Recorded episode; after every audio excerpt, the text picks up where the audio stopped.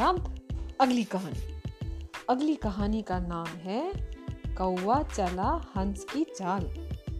हम्म मज़ेदार है। एक था सरोवर सरोवर मतलब एक बड़ी सी लेक। उसके किनारे एक बरगद का बहुत बड़ा पेड़ था। उस पर बहुत सारे पक्षी रहते थे। उस पर एक कौवा भी रहता था। कौवा था तो एकदम काला कलूटा और काना और लंगड़ा भी।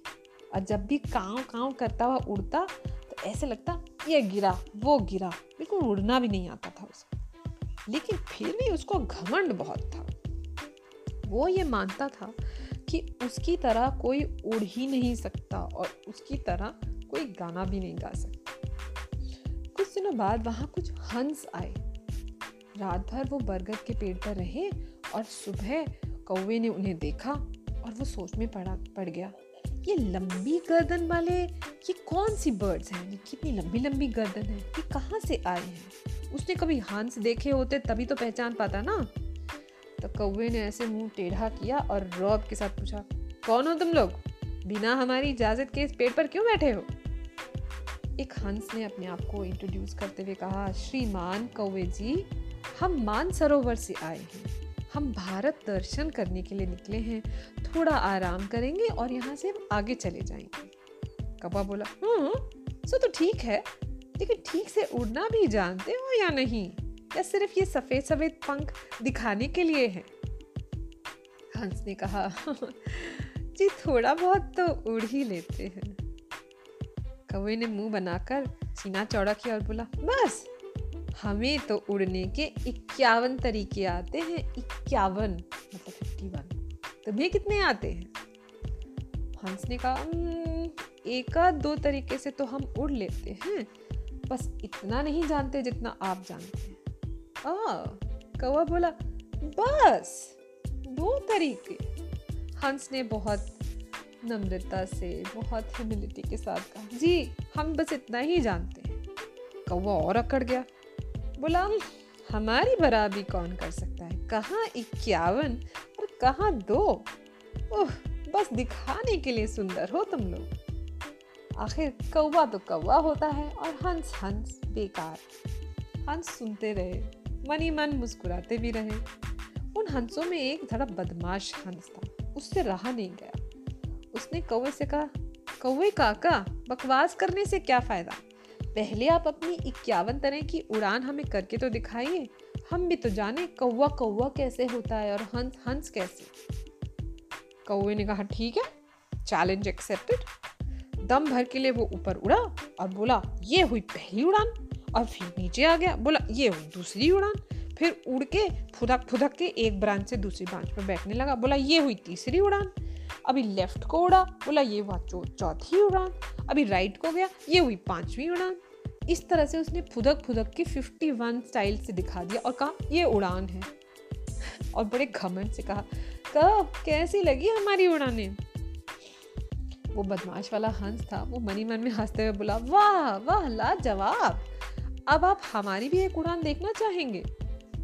कौवा बोला हाँ हाँ एक उड़ान देखने में क्या है? यूँ पंख फड़फड़ाए और उड़ गए। बात खत्म।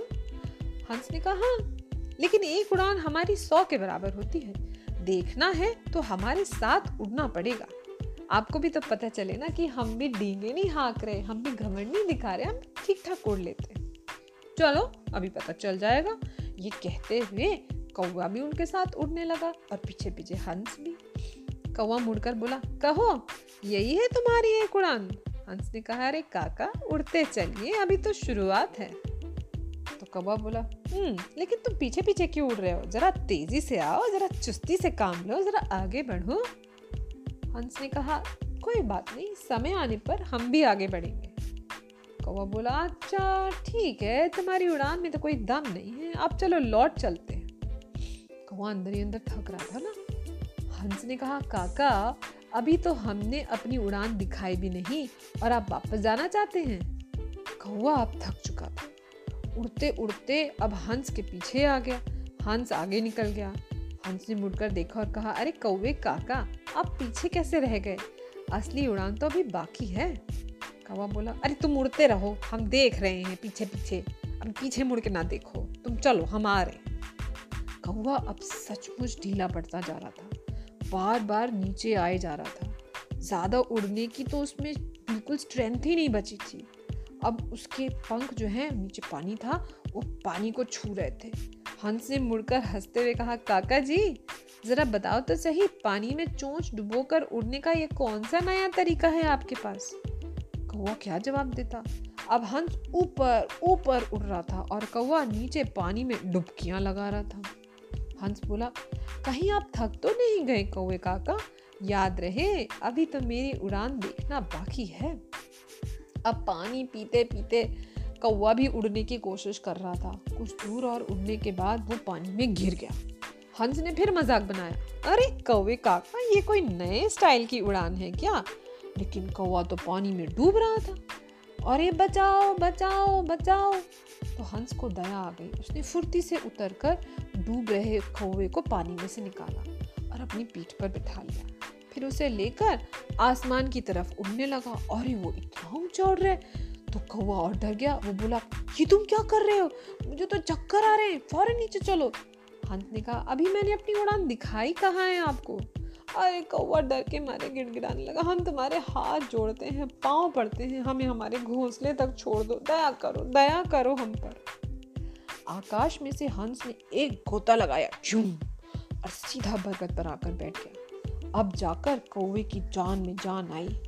उस दिन से वो समझ गया कि छोटा मोटा घमंड करना और छोटी मोटी ढींगे हाथने से कोई फ़ायदा नहीं, उल्टा नुकसान हो जाता है। अगर आपको कोई काम अच्छा आता है तो उसका घमंड नहीं दिखाना चाहिए। दूसरों से सीखना चाहिए, और उनकी भी तारीफ़ करनी चाहिए। सिर्फ़ अपनी तारीफ़ थोड़ी करेंगे हम। तो ये थी कौवे और हंस की कहानी, और कहानी हो गई खत्म। अब ये बताओ कि पैसा हुआ कि नहीं हजम?